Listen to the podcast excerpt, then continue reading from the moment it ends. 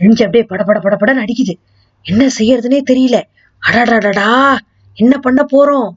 அட என்னங்க இது, ஆரம்பமே இப்படி இருக்கு. வணக்கத்தை காணும், அத்தியாயத்தோட பேரை காணும், தலைப்பை காணும். அட சும்மா இருங்கப்பா. ஆழ்வார்க்கடியான் மரத்துக்கு பின்னாடி நிக்கிறான், விளக்கு பிடிச்சுக்கிட்டு போறவன் பக்கத்துல போய் திரும்பிட்டான். இப்போ போய் அத்தியாயம் பேரெல்லாம் சொல்லிட்டு இருக்க முடியுமா? ஆழ்வார்க்கடியான் என்ன ஆனான்னு பார்க்க வேணா. எனக்கே பக்கு பக்குன்னு இருக்கு. திரும்பினவன் ஆழ்வார்க்கடியான் மூஞ்ச பாத்துருவானோ? ஐயோ, இந்த ஆழ்வார்க்கடியானுக்கு இப்ப பார்த்து மூளை வேலை செய்ய மாட்டேங்குதே. என்ன பண்ண போறான்? ஆ, வேணுமோ மேல பாக்குறான். என்னத்த பாக்குறான்? அடாடாடாடாடா, மேல பாக்குறவன் அங்க தொங்குற ஒரு ஆந்தைய கையில புடிச்சு வச்சுக்கிட்டான். அட லூசு, ஆந்தைய கையில புடிச்சுக்கிட்டு இப்ப என்ன பண்ணுவான்? என்ன பண்றான் தெரியுமா? அந்த விளக்கு பிடிச்சுக்கிட்டு பக்கத்துல போறவன் அந்த மரத்துக்கிட்ட திரும்பினா பாத்துக்குங்க. அவ்வளவுதான், ஆந்தைய அப்படியே அவன் மூஞ்சில பட்டார்னு போட்டான். அந்த கையில இருந்த சுளுந்து கீழே உளுந்து அணைஞ்சு போச்சு. இருட்டுல அங்க யாருக்கும் ஆழ்வார்க்கடியான் நின்னதே தெரியல. புடிச்சா ஓட்டான் திருமலை. ஓடுறான் ஓடுறான் ஓடுறான், மூச்சு தசு புசுன்னு மூச்சு வாங்குது. அந்த உடம்ப தூக்கிட்டு ஓடுனா என்ன ஆகும்? ஏய், அப்படிடா அப்படிடா அப்படிடான்னு எல்லாரும் பின்னாடி கத்துறானுங்க. காட்டுக்குள்ள போய் வெற்றிகரமா ஆழ்வார்க்கடியான் மறைஞ்சுட்டா, தப்பிச்சுட்டா. சூப்பர். இப்ப அத்தியாயம் பேருக்கு வருவோமா? பொன்னியின் செல்வனின் இருபத்தி ஒன்றாம் அத்தியாயம், திரை சலசலத்தது. ஆமாங்க, ஆழ்வார்க்கடியான் தப்பிச்சுட்டான். அவன் பின்னாடியே நம்ம ஓடிட்டு இருந்தா எவ்வளவு நேரம் மூச்சு வாங்கும்ல.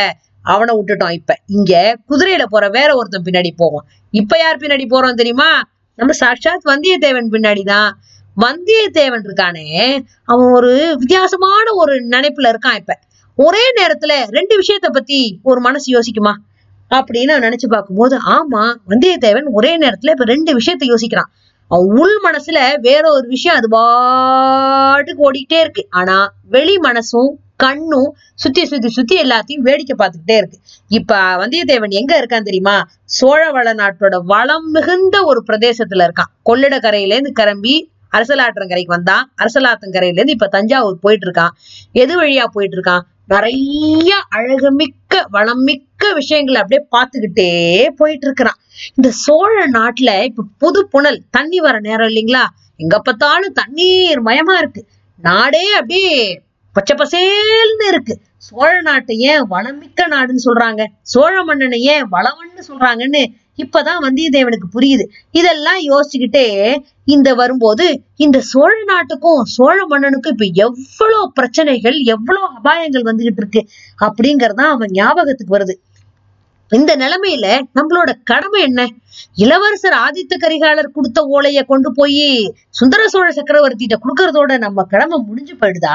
இல்ல இவ்வளவு பிரச்சனைய தெரிஞ்சுக்கிட்ட நம்ம அதுக்கு ஏதாவது செஞ்சே ஆக வேண்டிய கட்டாயத்துல இருக்கோமா? இந்த நாட்டுக்கு யாரு அரசுக்கு வந்தா என்ன, யாரு வரல என்னன்னா நமக்கு என்னன்னு நம்ம போயிட முடியுமா? பார்க்க போனா இந்த சோழ குலத்தோட முன்னோர்கள் நமக்கு பகைவர்கள் தான். இவனோட வானர் குலத்தை அழிச்சவங்களே இவங்கதான், வைதும்பராயர்கள். இவங்களோட எல்லாம் பெரிய பெரிய போரெல்லாம் நடந்து இந்த வானகோப்பாடி ராஜ்யமே இல்லாத மாதிரி செஞ்சிட்டவங்க சோழர்கள் தான். ஆனா இன்னைக்கு ஆதித்த கரிகாலர் என்கிட்ட பிரியமா இருக்காரு, அதுக்காக நான் என்னோட பழசெல்லாம் மறந்துட முடியுமா? இவங்க செஞ்ச அநீதி எல்லாம் தான் மறந்துட முடியுமா அப்படின்னு வந்தியத்தேவன் யோசிக்கிறான்.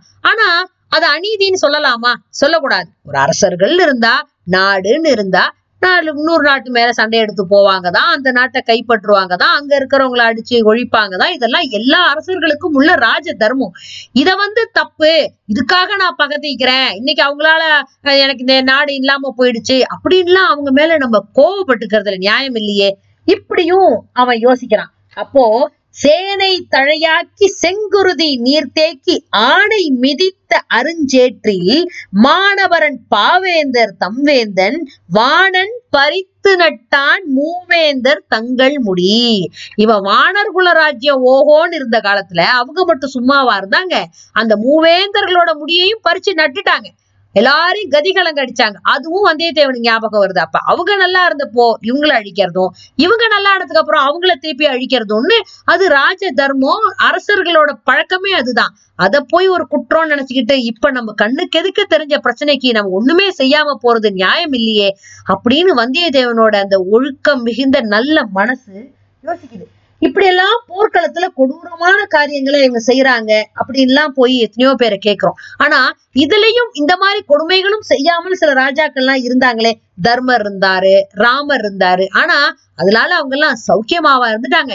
தர்மர் எவ்வளவு கஷ்டப்பட்டு காட்டுக்குள்ள போய் கஷ்டப்பட்டாரு. ராமர் மட்டும் சும்மாவா? பதினாலு வருஷம் காட்டுக்கு போய் கஷ்டப்பட்டாரு. தன்னை சுத்தி இவ்வளவு வீரர்கள் இருந்தும், உதவி செய்யறதுக்கு ஆட்கள் இருந்தும், அவங்களோட அந்த கருணையான மனசால அவங்க பெருசா ஒண்ணு சந்தோஷமா இருந்துடல. நிறைய கஷ்டங்களை தான் அனுபவிச்சாங்க. அதே நேரத்துல சோழர்கள் பார்க்க போனா தாங்களும் வாழ்ந்துக்கிறாங்க, எதிரிகளையும் வாழத்தானே விடுறாங்க. எதிரிகளையும் இன்னும் நண்பர்கள் ஆக்கிக்கதானே அவங்க முயற்சி பண்றாங்க. இன்னும் சொல்ல போனா குலம் விட்டு குலம் அவங்க கல்யாணம் பண்றதே எதிரிகளையும் நண்பர்கள் ஆக்கிக்கணுங்கிறதுக்கு தான்.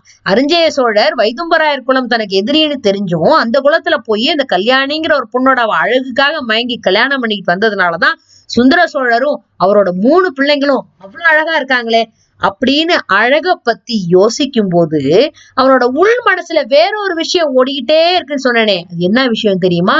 இந்த அழகுக்கும் அந்த விஷயத்துக்கும் ஒரு சம்பந்தம் உண்டு. ஆமாங்க, அந்த மனசுல ஓடிக்கிட்டு இருக்கிறது அரசலாற்றங்கரையில குடந்தை ஜோசியர் வீட்டுல எல்லாம் சந்திச்சானே ஒரு பொண்ணு, அவளோட முகம். வந்தியத்தேவனோட வெளி மனம் சோழ நாட்டோட இயற்கை வளங்களை பத்தியும் ராஜரீக குழப்பங்களை பத்தியும் யோசிச்சுக்கிட்டு இருக்கும் போதே அவனோட உள் மனம் அந்த மங்கை கிட்டயே போயிடுச்சு. அப்போ அவளோட உள்மனம் வெளிமனம் ரெண்டுமே அந்த மங்கைய பத்தி இப்ப யோசிக்க ஆரம்பிச்சிருச்சு. ரெண்டும் ஒரே மாதிரி சிந்திக்குது. அதுவும் அவன் கண்ணுல பாக்குற விஷயத்தெல்லாம் அந்த பொண்ணோட ஒப்பிட்டு பாக்குறான். அப்படியே வழவழப்பான அந்த மூங்கில பார்த்தோன்னே அவளோட தோள்கள் அவளுக்கு ஞாபகம் வருது. அவளோட அந்த கண்கள் அப்படியே அங்க இருக்கிற குவளை மலரோட ஒப்பிட்டு பாக்குறான். அதுவும் அந்த பங்கஜ மலர்களை தண்ணியில மிதக்குதே, ஆனா அவளோட தங்க நிறத்தை பார்க்கும் போது பங்கஜ மலர்களே நிறம் மங்கி தெரியற மாதிரி இருக்கே. அடடாடா, அந்த மலர்கள் மேலெல்லாம் உக்காந்துட்டு அப்படியே ரீங்காரம் பண்ணுதே வண்டு, அதோட சத்தத்தை அவ குரலுக்கு ஒப்பிட்டு பார்க்கலாமா? சீச்சி, அவ குரல் இன்னும் எவ்வளவு அழகா இருந்தது இல்ல? அவன் அவளை நினைக்கும் போதே நம்ம உடம்பெல்லாம் அப்படியே சிலிர்க்குதே. அவளை நினைச்சு கொஞ்சோண்டு அப்படியே கற்பனை பண்ணி பார்த்தோம்னா நெஞ்செல்லாம் விம்முதே. ஆனா இந்த பூக்களையோ இந்த வண்டுகளோட சத்தத்தையோ கேட்டா நமக்கே மெய் சிலிர்ப்பு உண்டாகல. அந்த பொண்ணு ஜோசியர் வீட்டுல பார்த்த பொண்ணு, ஆத்தங்கரையில பேசிய பொண்ணு, அவ யாரா இருக்கும்? அவ முகம் ஜாட யார் மாதிரி இருந்தது? ஒருவேளை அப்படி இருக்குமோ? பைத்தியகாரத்தனம், ஒரு நாள் அப்படி இருக்க முடியாது. ஏன் இருக்க முடியாது? ஒருவேளை அவ குந்தவை பிராட்டியா இருந்துட்டா? இலங்கையிலேருந்து விந்திய பர்வதம் வரைக்கும் அவன் புகழ் பரவி கிடக்கான். அவ ஒரு பெண் அரசின்னு சொல்றாங்க. அப்பேற்பட்ட புகழ் பெற்ற பெண்ணரசி முன்னாடி நம்ம கொஞ்சம் காட்டு மிராண்டித்தனமா நடந்துகிட்டோமோ? ஒன்னும் பதிலே பேசாம அவளை தள்ளிக்கிட்டு போய் அந்த முதலைய போய் பார்த்தோமே, அவ நம்மளை பத்தி தப்பா நினைச்சிருப்பாளோ? நாளைக்கு அவளே ஒருவேளை குந்தவை பிராட்டியா இருந்துட்டா நம்ம போய் எப்படி அவ முகத்தை பாக்குறது? இப்படி எல்லாம் என்னெல்லாமோ யோசிச்சுட்டு வந்தியத்தேவன் ஒரு வழியா திருவையாத்துக்கு வந்து சேர்ந்துட்டான். திருவையாறு எல்லாருக்கும் தெரியும், புகழ்பெற்ற ஸ்தலம். அஞ்சு ஆறு ஓடுறதுனாலதான் அந்த ஊருக்கு பேரே திருவையாறு. அந்த ஊரு தான் பாட்டுக்கு பெயர் போன இடம். பாட்டுக்கு மட்டும் இல்லைங்க, ஆடல் பாடல் கலைகள் எல்லாத்துக்குமே முதன்மையான இடம்னா திருவையாறு தான். அது திருவையாறு தானா அப்படின்னு பக்கத்துல இருக்கவங்க யாரையோ கேட்டு வந்தியத்தேவன் நிச்சயம் பண்ணிக்கிறான். திருவையாத்தோட மகிமையை பத்தி அவனுக்கு நிறைய கேள்விப்பட்டிருக்கான். ஆனா அவன் கேள்விப்பட்டதெல்லாம் உண்மையை விட கொஞ்சம் கம்மியா கேள்விப்பட்டிருக்கிற மாதிரிதான் தெரியுது. ஏன்னா உண்மை காட்சி அப்படியே கண்ணுக்கு அப்படியே விருந்து மாதிரி இருக்கு அவனுக்கு. அந்த மரம் எல்லாம் எவ்வளவு செழிப்பா வளர்ந்துருக்கு. ஒரு ஒரு மரத்துலயும் எவ்வளவு பெரிய பலாக்காய் தொங்குது. இந்த மாதிரி எல்லாம் நம்ம தொண்டை மண்டத்துல எங்கேயுமே பார்க்க முடியாதே. இந்த வளமான இடத்துக்கு இந்த குரங்குங்க எப்படிதான் கண்டுபிடிச்சு வருதோ தெரியல. அதுங்க கிளைக்கு கிளை தாவறது. அடாடாடா, எவ்வளவு அழகா இருக்கு. சம்பந்தம் பெருமான் எவ்வளவு அழகா பாட்டு பாடி இருக்கிறாரு. இதோ ஞாபகம் வருதே, திருவையாத்தோட வீதி முனை அரங்கத்துல எல்லாம் பொண்ணுங்க டான்ஸ் ஆடுறாங்களாம். அந்த பொண்ணுங்களோட ஆடலுக்கு தகுந்த மாதிரி பாடல் கேக்குதான். பாட்டும் மத்தள சத்தமும் மாறி மாறி முழங்குதான். இந்த மா இந்த முழக்கத்தை கேட்ட அந்த குரங்குங்கள்லாம் மேகங்களோட கர்ஜனை தான் அது அப்படின்னு நினைச்சுக்கிட்டு வானத்தை ஒசத்தி ஒசத்தி அண்ணாந்து அண்ணாந்து பாக்குதுங்களாம். உச்சாணி கிளையில ஏறி நின்றுகிட்டு மழை வருமா மழை வருமான்னு பாக்குதுங்களாம். அடே அப்பா, அவர் சொன்ன மாதிரியே இந்த குரங்குகள்லாம் பாரு, அந்த உசந்த மரத்துல உயர்ந்த கிளையில போய் உட்கார்ந்துருக்குங்க. ஆடலும் பாடலும் இனிய சத்தமும் ஊருக்குள்ள இருந்து வந்துகிட்டே இருக்கே. யாழ் சத்தம் கேக்குது, குடல் சத்தம் கேக்குது, எவ்வளவு மத்த மத்த கருவிகளோட ஒளியெல்லாம் சேர்ந்து சலங்கை சத்தமும் கேக்குது. இங்க ஆடுறவங்க கடம்பூர் சம்புவரையர் மாளிகையில ஆடின மாதிரி குரங்கு கூத்து ஆடுறவங்க இல்ல. இங்க கேக்குறதெல்லாம் ஒரு பண்பட்ட இனிய கானம். கலை சிறப்பு வாய்ந்த அந்த பரதநாட்டியம் ஆடுறாங்கல்ல, அவங்களோட சலங்க ஒளி, அதுல அவங்களை ஆட்டி வைக்கிற அந்த நடன ஆசிரியர்கள் கையில பிடிச்சுக்கிட்டு அந்த கோல் போடுவாங்களே, அந்த சத்தமும் சேர்ந்துல வருது. கோலோட கோல்வளையார் கூத்தாட குவிமுகையர் முகத்தினின்று சேலோட சிலைப்பாட சேயிழையார் நடமாடும் திருவையாரே. ஆகா, சம்பந்த சுவாமிகள் சிறந்த சிவபக்தர், அதை காட்டிலும் பெரிய ரசிகரா இருப்பார் போட்டிருக்கே. அவரோட வர்ணனைக்கு தகுந்த மாதிரியே இன்னைக்கும் இந்த திருவையாறு இருக்கு. அவர் எத்தனை வருஷத்துக்கு முன்னாடி பாடி வச்சுட்டு போயிட்டாரு, ஆனா திருவையாறு இன்னைக்கு இப்படி இருக்கே. இப்படிப்பட்ட ஊர்ல கண்டிப்பா ஒரு நாள் தங்கி இந்த ஆடல் பாடல் இதெல்லாம் பார்த்துட்டு அங்க இருக்கிற சாமி ஐயாரப்பரையும் அறமுளர்த்த ஞாகியாமணி தரிசனம் பண்ணிட்டு தான் இந்த ஊரை விட்டு வெளியில போறது அப்படிங்கிற முடிவுக்கு வந்துட்டான் வந்தியத்தேவன். அப்படியே அங்க இருந்து பட்டப்பட்டையா எல்லாரும் திருநீர் அணிஞ்சுக்கிட்டு, அதுவும் அந்த குளக்கரையில பாருங்களேன், அந்த அனுஷ்டானங்கள் சொல்றதெல்லாம் இவ்வளவு இனிமையா காதுக்கு கேக்குது. சில சமயம் அந்த ஆடல் பாடல் ஒளியெல்லாம் அமுக்கிக்கிட்டு நமச்சிவாயேங்கிற ஒளி சத்தமா கேக்குதே. சம்பந்தரோட தேவாரத்தை கூட அங்க யாரோ இனிமையான குரல்ல பாடுறாங்களே. கண்டிப்பா இந்த ஊர்ல இன்னைக்கு ராத்திரி தங்கி இதெல்லாம் பார்த்துட்டு தான் நாளைக்கு போகணும் அப்படின்னு முடிவு பண்றான். இந்த முடிவுக்கு வந்தியத்தேவன் வந்துட்டு அந்த கொஞ்ச நேரத்திலேயே அங்க ஒரு சம்பவம் நடக்குது. மேற்கு திசையிலேருந்து காவேரி கரையோட ஒரு பல்லக்கு போகுது. பல்லக்குக்கு முன்னாடியும் பின்னாடியும் நிறைய காவல் வீரர்கள் போயிட்டு இருக்காங்க. வந்தியத்தேவனுக்கு ஒரு சந்தேகம் வருது, இந்த பல்லக்கு நம்ம கடம்பூர்ல பார்த்த பல்லக்கு மாதிரி இருக்கோ அப்படின்னு யோசிக்கிறான். பல்லக்கு பக்கத்துல வர்ற வரைக்கும் அங்கேயே நின்றுகிட்டு இருக்கான். அவன் நினைச்ச மாதிரியே அந்த பல்லக்கு மூடி இருக்குது. மூடி இருக்கிற பல்லக்கோட வெளித்திரையில பனைமரத்தோட அந்த லட்சணம் தெரியுது. ஆஹா, கடம்பூர்ல இருந்து வர்ற பல்லக்கு தான் இது. நம்ம இப்ப குழந்தை வழியாக நம்ம வந்திருக்கிறோம், ஆனா இவங்க வேற ஏதோ ஒரு வழியா இந்த ஊருக்கு வந்து சேர்ந்துருக்கிறாங்க. ஆனா பழுவேட்டரையரை காணுமே, வழியில வேற எங்கேயாவது தங்கிட்டாரு போல இருக்கு. சரி, ரைட்டு. பல்லக்கு தஞ்சாவூர் இருக்கிற தென் திசை பக்கம் திரும்புது.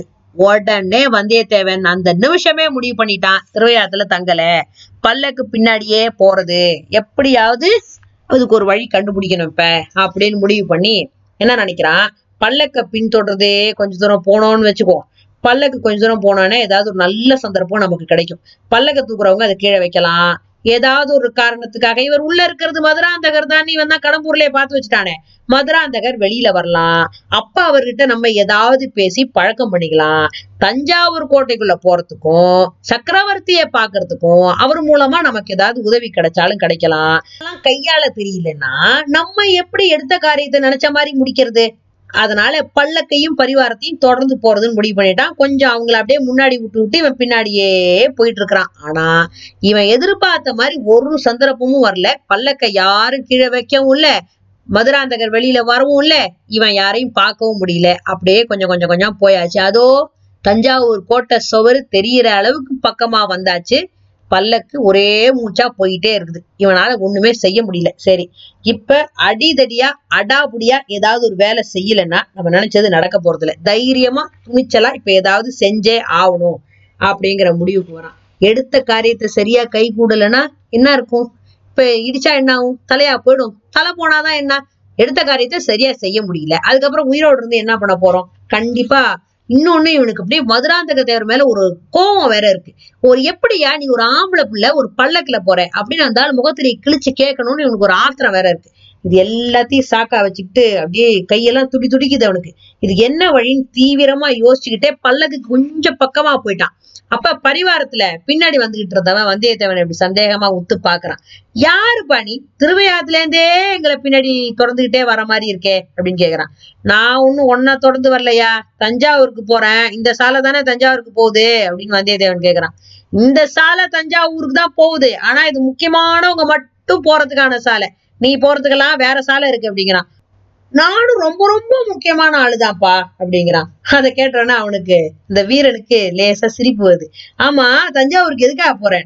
என் சித்தப்பா தஞ்சையில இருக்காருயா, அவருக்கு உடம்பு சரியில்லை, அதான் பார்க்க போறேன். உன் சித்தப்பா தஞ்சையில என்ன பண்றாரு? அரண்மனையில உத்தியோகம் பாக்குறாரா? இல்ல இல்ல, சத்திரத்துல மணியக்காரரா இருக்காரு. ஓஹோ, அப்படியா, சரி, எங்களுக்கு முன்னாடி போறதானே, ஏன் பின்னாடியா வர அப்படிங்கிறான். குதிரை ரொம்ப களைச்சு போயிருக்கியா, அதுக்கு மேல விரட்டினேன்னு வச்சுக்கேன், அது இங்கேயே படுத்துரும். நான் என்ன, எனக்கு மட்டும் ஆசையா உன் முதுகே பாத்துக்குவோம் பின்னாடியே வரணும்னு அப்படின்னு வந்தியத்தேவன் பேசிக்கிட்டே பேசிக்கிட்டே பேசிக்கிட்டே பல்லக்குக்கு பக்கமா வந்துட்டான். மூளைய விரட்டுறான். ஆஹா, இப்ப ஏதாவது ஒரு வழி கண்டுபிடி வந்தியத்தேவா அப்படின்ட்டு என்ன பண்றான், குதிரையோட இடுப்புல சைட்ல அப்படியே வச்சு அமுக்கு அமுக்குறான். முக கைத்தை இழுத்து இப்படி பல்லக்குல பின்னாடி தந்தை தூக்கிட்டு போவாங்கல்ல, அவங்க மேல கொண்டு மோதுற மாதிரி இப்படி பாய விடுறான். அவங்க அப்படியே பயந்து போய் திரும்பி பாக்குறாங்க. உடனே வந்தியத்தேவன் மகாராஜா மகாராஜா பல்லக்கு தூக்குற ஆளுங்க என் குதிரை இடிக்கிறாங்க ஐயோ அப்படின்னு கத்துறான். பல்லக்க மூடி இருக்கிற தர லேசா சலசலங்குது. இப்ப என்ன ஆகும்? பல்லக்குள்ளேருந்து மதுராந்தகர் எட்டி பாப்பாரா? எட்டி பார்த்துட்டு வந்தியத்தேவன் சும்மாதான் இடிச்சான்னு தெரிஞ்சா அவர் வந்தியத்தேவனை சும்மா விட்டுட்டு போவாரா? என்ன பண்ண போறாரு? இல்ல வந்தியத்தேவன் அவர்கிட்ட உதவி கேட்டு தெளிவா தஞ்சாவூர் கோட்டைக்குள்ள போறதுக்கு வழி கண்டுபிடிக்க போறானா? சாமர்த்தியக்காரன், செஞ்சாலும் செய்வான். என்ன செய்வாங்கிறத அடுத்த அத்தியாயத்துல பார்த்து தெரிஞ்சுக்குவோமா? நன்றி.